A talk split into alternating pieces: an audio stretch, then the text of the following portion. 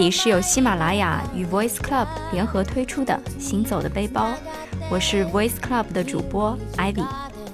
上两期我们和大家一起分享了第一次出发的目的地韩国，今天我们来聊一聊同样适合第一次旅行的目的地日本。我的拍档主播哇哇之前和大家分享过在日本的衣食住行，那这一次我们可能就会更关注一些城市，来聊一聊日本风格各异的城市。今天和我们一起聊天的是 Danny，Hello，你好，Hello，大家好，我是 Danny。Danny 是刚刚从日本回来吗？啊，对的，就在一个月前，然后在日本待了大概十天左右。有那么长的假期，好令人羡慕啊！是去了哪些城市呢？啊，去了那个大阪、京都、奈良、箱根，然后最后是东京。所以基本上，嗯，所有比较有特色的城市都涵盖了。嗯，对。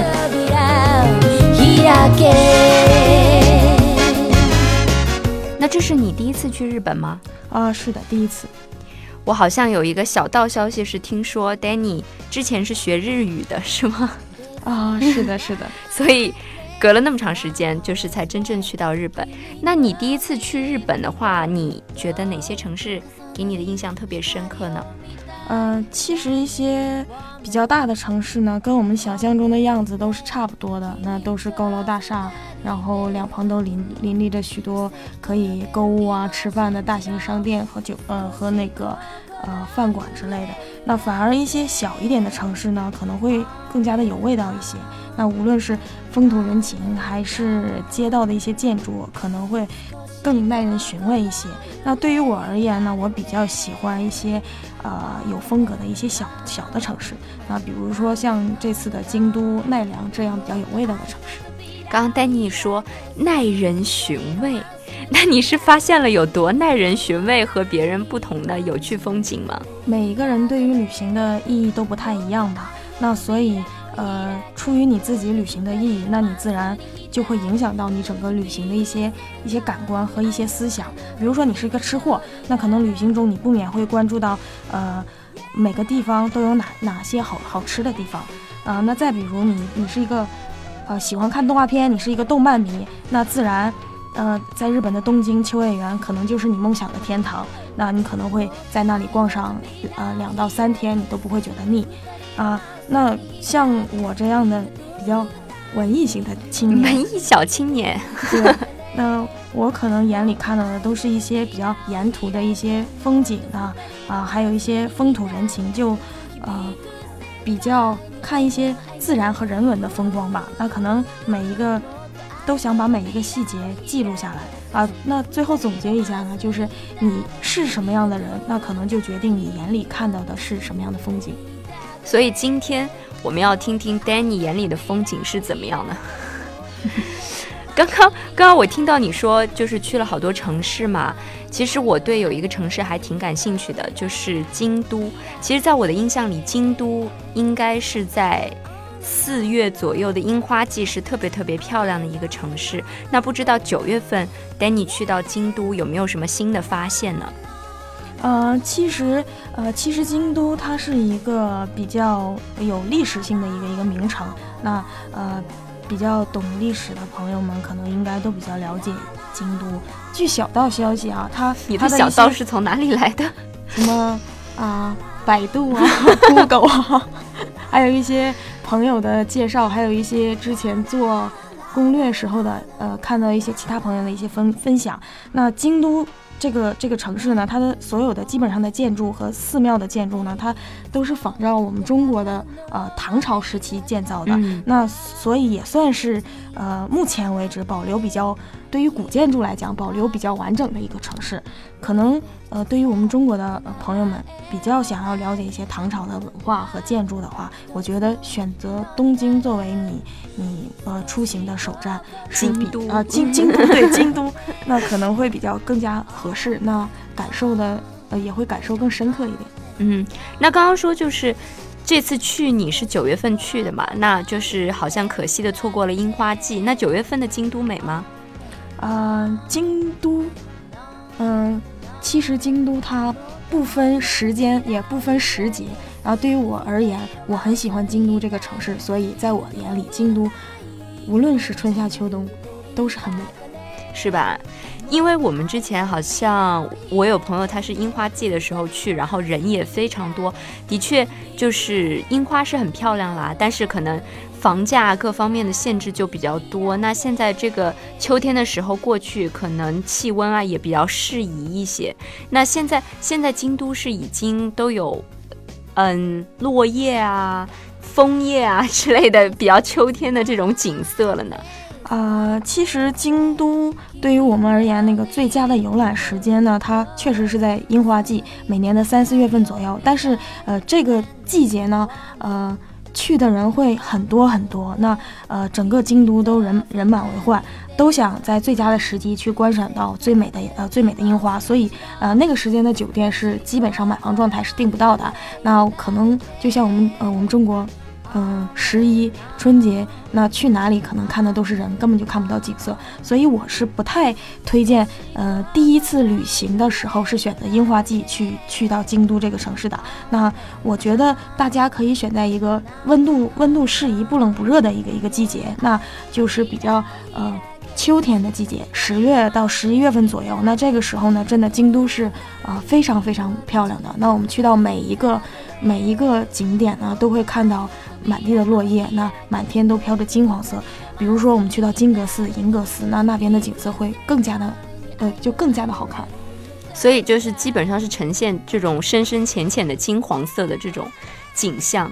呃，对的，我觉得完全不比樱花季的时候逊色，反而会更加有味道一点。好，大家可以歪歪一下这种金金黄色一片，然后都是可能地上也有一些落叶啊，然后有古建筑的这样的画面。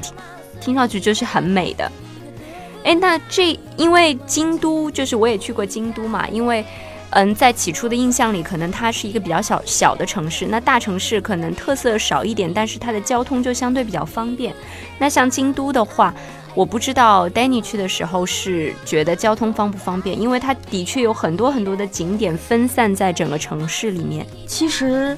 日本是一个交通特别发达的一个国家，那呃，无论是在东京啊、大阪啊，包括在一些呃旅游比较旺的一些城市啊，京都、奈良，它它的那个交通线路都是非常发达的。但是有有一点呢，就是其实，在东呃，在日本的一些主要的城市，像东京、像大阪，它的虽然交通线路比较发达，但是它的呃交通线路是特别的复杂。啊，它有有那个各种各样的线交错在一起，有各种各样的像我们这边的一样的地铁啊，嗯，然后包括还有一些私铁，就是对，所以有的时候是不是还要换票啊什么的比较对对对，就比较麻烦，它的那个交通比较多。那反而在京都来讲，那大家可以呃唯一放心的一点是京都的交通非常的便利，呃，京都呢是有地铁，然后还会有一些巴士。那像我们这种。去去旅游去观光的呢，主要坐的都是京都的巴士。那京都的巴士有一个，嗯，特别方便，也也是特别划算的一个，就是我们京都有一个一日券，一日券就是只要五百日元，呃，你一天无论是坐多少趟巴士车，它其实都是对，其实都是五百元。所以对于我们来而言的话，是特别划算的。那其实它只要是坐了巴士呢，我们上一站。下车大概是二百三三十块日元左右，如果我没记错的话。那所以等于我们只要坐三次，对，只要一天坐三次，我们就已经回本了，就我们就五百，那就很划算啊。对，没有白花。那如果作为嗯你你要去每个景点的话，因为它每个景点的呃位置不一样，那它的方向也不一样，所以你一天至少要坐六到八趟左右，所以是非常划算。哦，那就是这个巴士券是它是一天是五百块，有没有那种就是我买两天或者三天会更便宜一点？呃，也会有两日券，但是。没有更便宜，只有对，它其实已经很划算了，对，已经非常划算了。而且京都的所有的巴士站都是特别的明显，而且对于我们中国人来讲是比较方便的，因为日日本它使用的除了平假名和片假名之外，它还有一些中国的所谓中国的汉字，是对，基本上每一站的名称啊，我们都是可以看得懂的。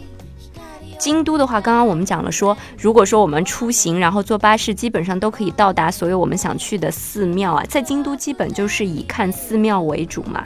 刚刚 Danny 有提到说，像金阁寺啊、银阁寺啊。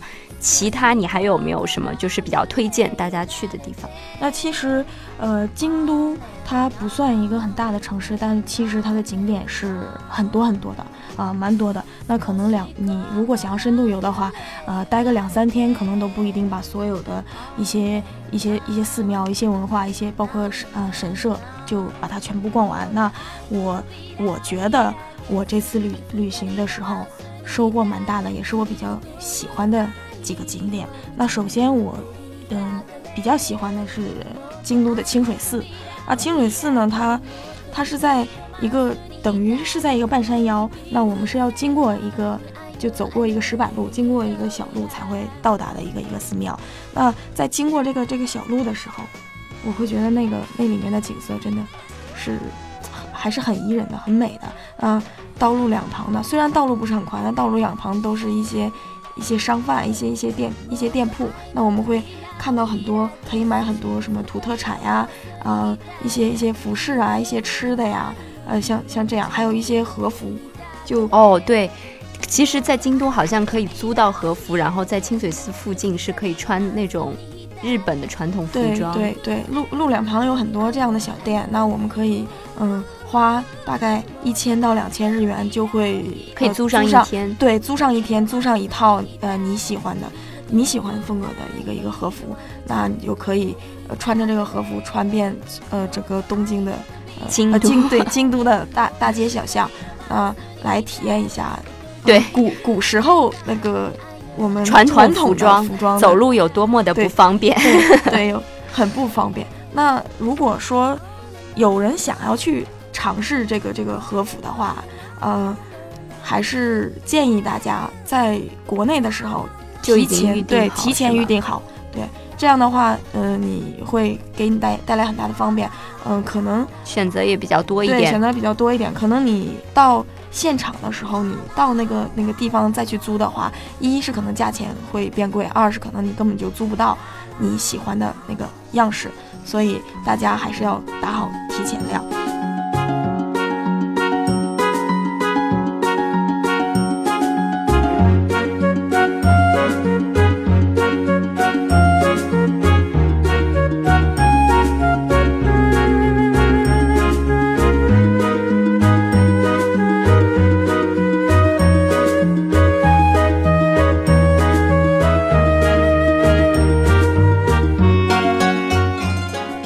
走到那个清水寺的时候呢，其实清水寺的呃门脸还是很大的，呃看起来还是呃气派，对，比较气，比较有气派，比较壮观。到清水寺里面呢，其实清水寺里面，呃，因为我去的时候，它有一部分正在正在修葺，所以呃等于没有完完全全的走完。而且我当天去的时候也是比较晚了，那所以很多地方可能都。比较关门了，所以我去的时候，我主要就是去求签。在日本呢，呃，无论是寺庙也好，还是神社也好，它比较，呃，就是比较有看点的吧，大家都愿意尝试的一个就是去求签。那每个人只需要一百日元，就会让你去求一次签。那他那个是跟我们一样吗？在一个竹筒里面摇摇摇的那样吗？我觉得，我觉得全世界的寺庙基本上。呃，形式都是差不多的，嗯啊，都那都是这样的。那我很幸运的在那边就求到了一个大吉，哦，大吉的签。那有很多人呢，可能求到了一些呃自己不太满意或比较比较不好的签啊。那所有寺庙门口也会也会为大家准备一些。无论是架子也好，无论是旁边的小树也好，呃，他是希望你说，如果你在这里得到了一些不愉快的事情，就比如说你求到了一些不好的签，那你就不要把它带走，你就要把一些不愉快就放到这里，然后你带走的只剩下。只剩下对，只剩下好运，只剩下你高兴的那一面，所以我们可以把把对把我们求到不好的签，那绑在树上，绑在旁边的栅栏上啊，栏栏杆上啊，这样的话就不会把坏运气带走。那我觉得这一点是比较有特色的，对，比较有特色，也比较有有人性化。呃，中国人都比较讲究吉祥嘛，可能看到不好的东西都不希望留在自己的身上，所以我觉得这一点是比较有特点的。那在清水寺呢，有一个很著名的地方，也是大家都希望去的，尤其一些女孩子特别喜欢去这种地方。为什么？嗯，这个这个地方呢叫地主神社，因为我那天去的比较晚，所以我进去的时候呢，它的呃基本上已经就关掉了，但是我就小转了一圈。嗯那这个地主神社呢，它是有一些传说，那它是有一些呃，比如说有一些像像像像狐仙一类的神仙，哦嗯，对，是在是在这个美女神仙对对是吗就对，比较呃很美很美的神仙在这里的，呃，就供奉在这里，所以地地主神社呢也也会作为一些呃女孩子求姻缘最好的一个一个地点。好，这个地方一定要打一个大勾，求姻缘的，大家一定要去哦。对，所以一些女孩子想要求一段好的姻缘，就是甩掉那些烂的桃花。那我建议说，大家去一些清水寺，呃，上面的地主神社去求一个签，去拜一拜，啊、让呃一些美女神仙帮你实现一个好缘对，实现你的、你你你的梦想。那还有一个就是，呃，印象比较深的是金阁寺，因为金阁寺是我们很早很早就一大早起来出发去的第一个，所以往往可能第一个到达的地点，对你的神志还比较清醒的对对你时候的印象是比较比较深的嗯，啊。那金阁寺其实它并不大，那那里面第一个感受就是很安静，很安静，不管里面的游客是多是少，呃，走在那个碎碎的小小石子路上，就感觉到一些。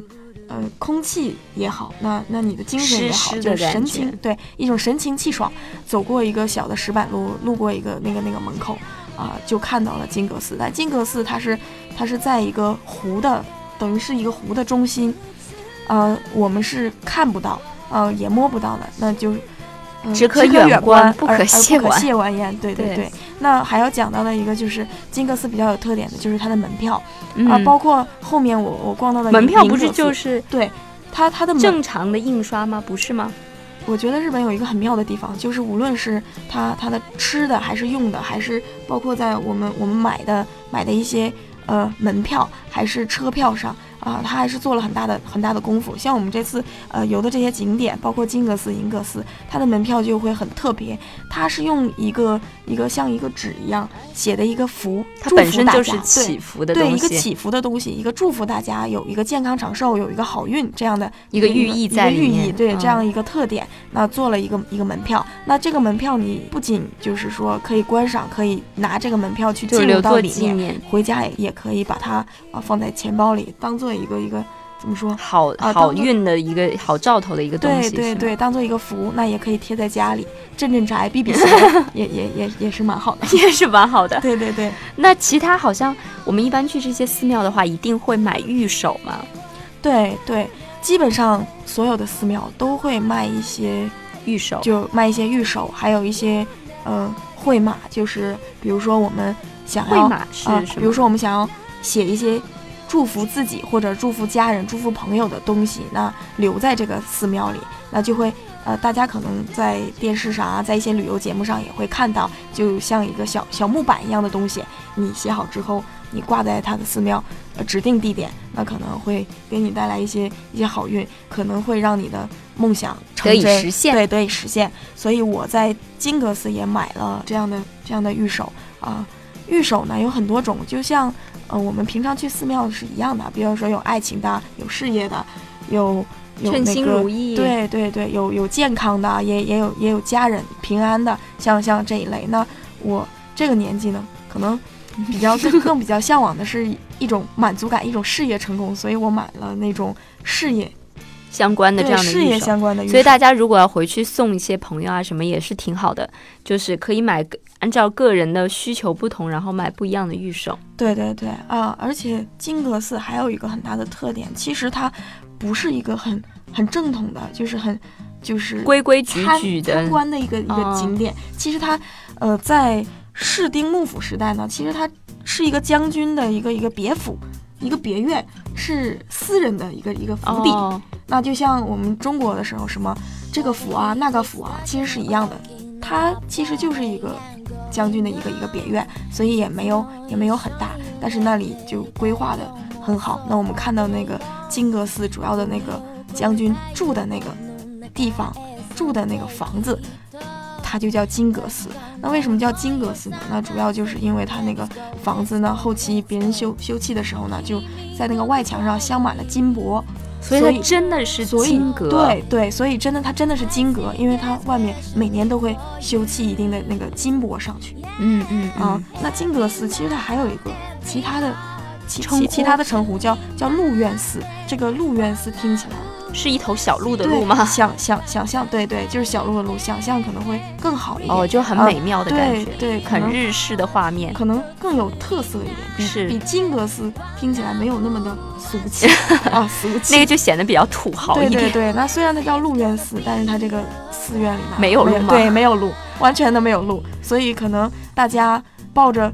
呃，它叫鹿苑寺，是不是里面会有很多可爱的小鹿啊？呃，并没有啊，完全没有。那大家想看鹿的话，那我们后面会介绍到，我们可以去呃另外一个城市去去看看鹿。对，所以大家千万不要被名字所误导啊！去之前还是希望大家做好攻略。攻略对，攻略很重要。那在这里我们也。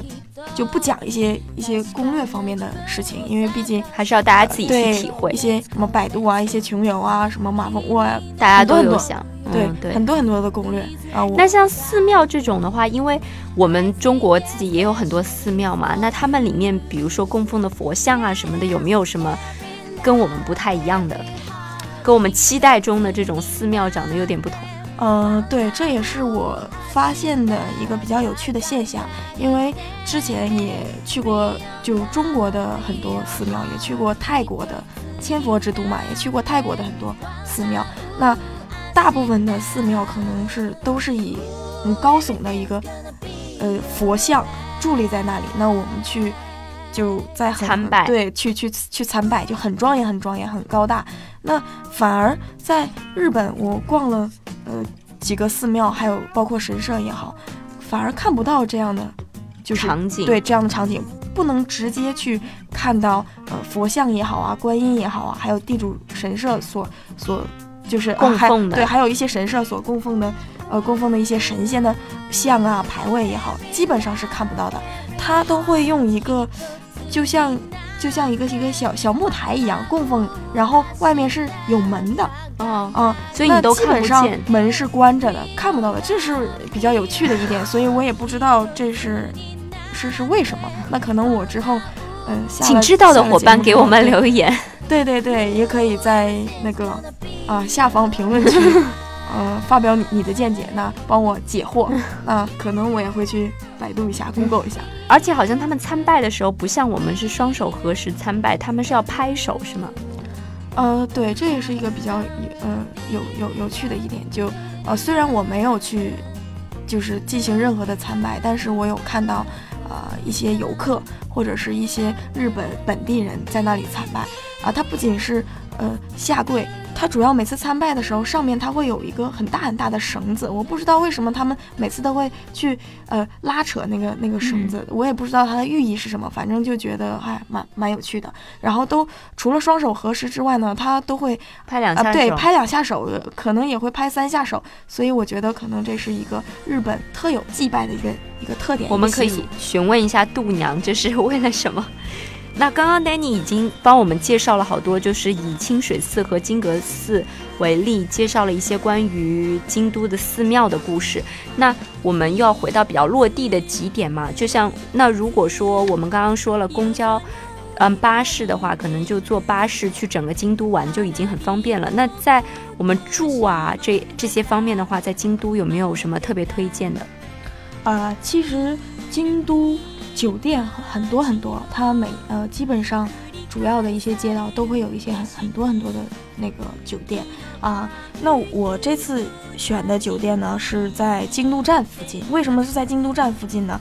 呃，因为第一，我是从大阪就前往京都，那可能呃肯定是要坐坐那个 JR 或者坐新干线，那我们都会在京都站下，所以住在那里换乘会比较方便。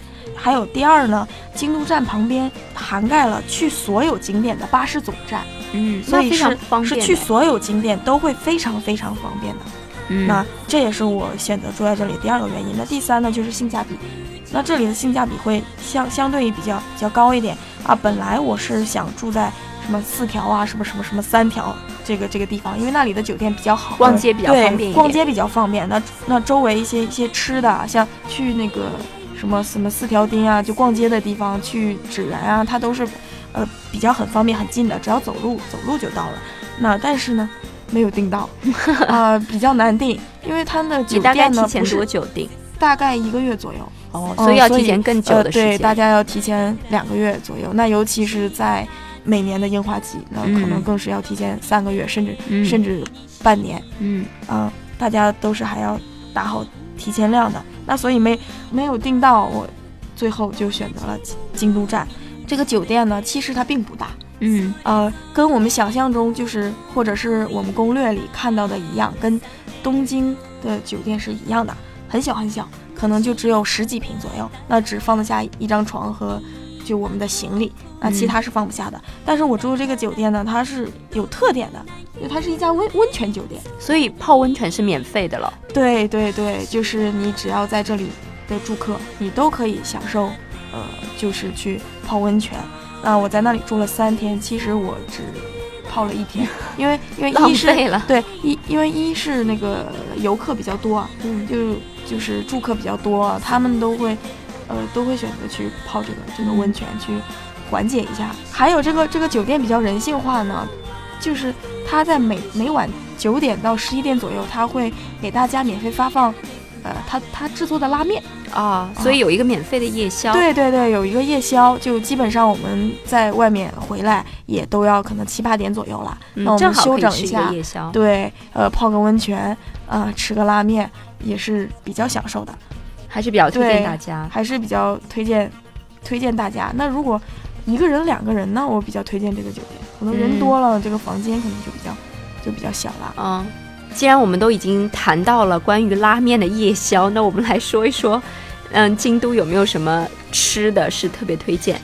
呃，整个日本呢，它是它是这样的，它是怎么说也可以说是肉食，就是大家都都去了吃的最多，可能都是肉，就是可海能鲜之类的。对对，可能顿顿啊，海鲜也是肉，啊海鲜也是肉啊，顿顿都要吃肉。那为什么呢？就是其实日本是一个最大的啊，它是一个输出国，盛产的就是肉类。对对对，它肉比较多，因为它没有更多的富裕的地去种种一些蔬菜蔬菜水果，所以它都是靠一些进口的蔬菜水果。那、嗯那自己本地产的很少很少，而所以且比较贵。对对对，所以很少很少，所以它的一些蔬菜和一些水果是比肉要贵的，嗯，所以大家也要理解为什么在日本吃的都是肉，嗯、反而蔬菜和呃水果呃吃的比较少。那我在京都呢吃到了一个特别特别好吃的水果 是什么呢？啊，特别特别好吃，大家都没有看到现在 Danny 的表情，就已经是沉醉的表情了。啊，对对对对，就已已经要流口水了，就好吃到什么程度呢？就这辈子都没有吃到过这么好吃的。那快告诉我们是什么吧。就呃京都站呢，它它那个下面有有一个商店，那我去商店闲逛啊，我就看到有那个卖蔬菜和水果的地方，那我就想啊，吃了好几天肉了是吧？嗯，不太消化 啊，确实是不太消化啊，就想着去买一点水果啊，就去呃逛了一圈，看了一圈，那的确。就是水果是是、啊比较贵的比较贵的。那因为我去的时段呢，啊，刚好正在打折，那所以建议大家如果想要去呃想要买一些水果的话，呃都是要呃晚一点晚一点六点以后，那它会有一些相对相对应的一些一些一些折扣。那我在那里呢就买到了我这辈子吃到过最好吃的呃叫桃子，吃到过最好吃的桃子。那在日本叫日本叫猫猫啊某某，啊桃子叫猫猫，吃到过最好吃的。那它写是怎么写？就是毛毛吗？呃对中国人可以写这个叫毛毛毛 啊那袍子上的毛啊啊！啊，猫猫，其实日本的所有的水果和蔬菜基本上都是论个卖，哦，啊、都是一个一个的。那它多少钱一个呢？多少钱一个啊？呃，基本上在五百日元以上。你、嗯你做一天八十才五百，但是你要买一个桃子，你就要五百，对，就要五百以上。那它不好吃，我们应该也会生气吧？对啊，不好吃啊，气死了。呃，所以还是水果还是比较昂贵的。哦，那这个毛毛怎么好吃法呢？哎呀，就是，呃，我们做的怎怎么到了美食节？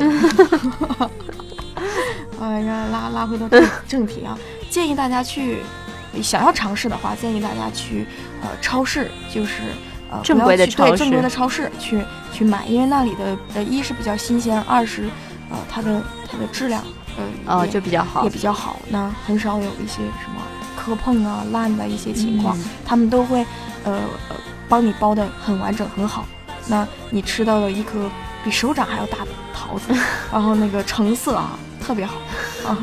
那说到日本的美食，我们其实肯定会要谈到的一个就是拉面。对，拉面。嗯，那拉面有没有推荐的店？拉面可能大家都比较有印象的，可能在电视上也看过，呃，在一些呃报道上也有看过。日本最著名的拉面就叫一兰拉面啊，一兰啊，对，香港也开了这家店，一直排队的一兰拉面，就可能去香港两次三次，一次都没有吃到过一兰拉面。这种情况是很普遍 啊，因为人真的很多很多啊。那我很有幸的在日本那东京吃到过一次。然后我这次觉得比较有特点的啊，我比较喜欢吃的一个一个拉面是一家小店啊，是要怎么去呢？是在京都。那刚好啊，怎么就这么巧，就在我就在我住的旁边一条小巷子里，那有这样一个很小很小的一个拉面馆。那它门口呢贴了很多啊，像。我们中国什么大众点评呀，什么什么，呃，一些美团啊，就是反正一些美美食机构，对，呃，一些一些美食机构推荐的这样这样一些贴纸，那它的门上贴了很多很多，就是像等于是在日本的一个一个一个美食，所以也是排长队的，对对对，也是在那边排排人气最旺的一个一个拉面拉面店。那我去了两天呢，那呃，发现每一天那边都在排队，都在排队。那我不知道为什么这么小的店啊，只是吃面条。你像我们这样只是吃面面食，怎么会排那么那么长时间的队？嗯。那当我真正去呃吃的时候，才会发现我大家为什么来排队？因为为什么来排队呢？咽一下口水。无论是从它的呃面条也好，还有它调制的汤也好，还有它的一些一些配菜，一些一些我们我们所说的一些咸菜，嗯，也好，都是。味道啊，就是特别有讲究啊，对，不腻，然后它也不是荤的面，对，也不是很很很咸，嗯，就是刚刚刚好，然后那个那个面条呢，也不是很硬，也不是很软，就刚刚好，叫做我们怎么怎么说，很很很筋道，嗯。啊那种感觉。然后它的汤呢，就是一般的那个那个那个豚骨汤，嗯。啊，但是不太不太油。嗯，就不太让你感觉吃下去满嘴都是油，或者是吃吃了几口之后就会感觉到腻，就是还是一个很清爽的。所以大家就是在京都站附近寻找一家常年有人排队的小拉面店。对，小拉面店。但是这个拉面店的名字呢，我没有记住 啊，还是要靠大家去，就是还是要找，就是有在排队的。对对对对对对对，这这样才有乐趣嘛，对吧？我都告诉大家了那。就没什没有什么给自己给自己放好自带台阶，毕竟我不是那个穷游楼主，给大家一些想象的空间。啊，你今天特别感谢 Danny 和我们分享了那么多在京都的故事。那如果大家要和我们分享你的旅行故事的话，也可以搜索 Voice Club FM 微信公众账号关注我们。那我们在下一期节目里面还会跟大家分享更多。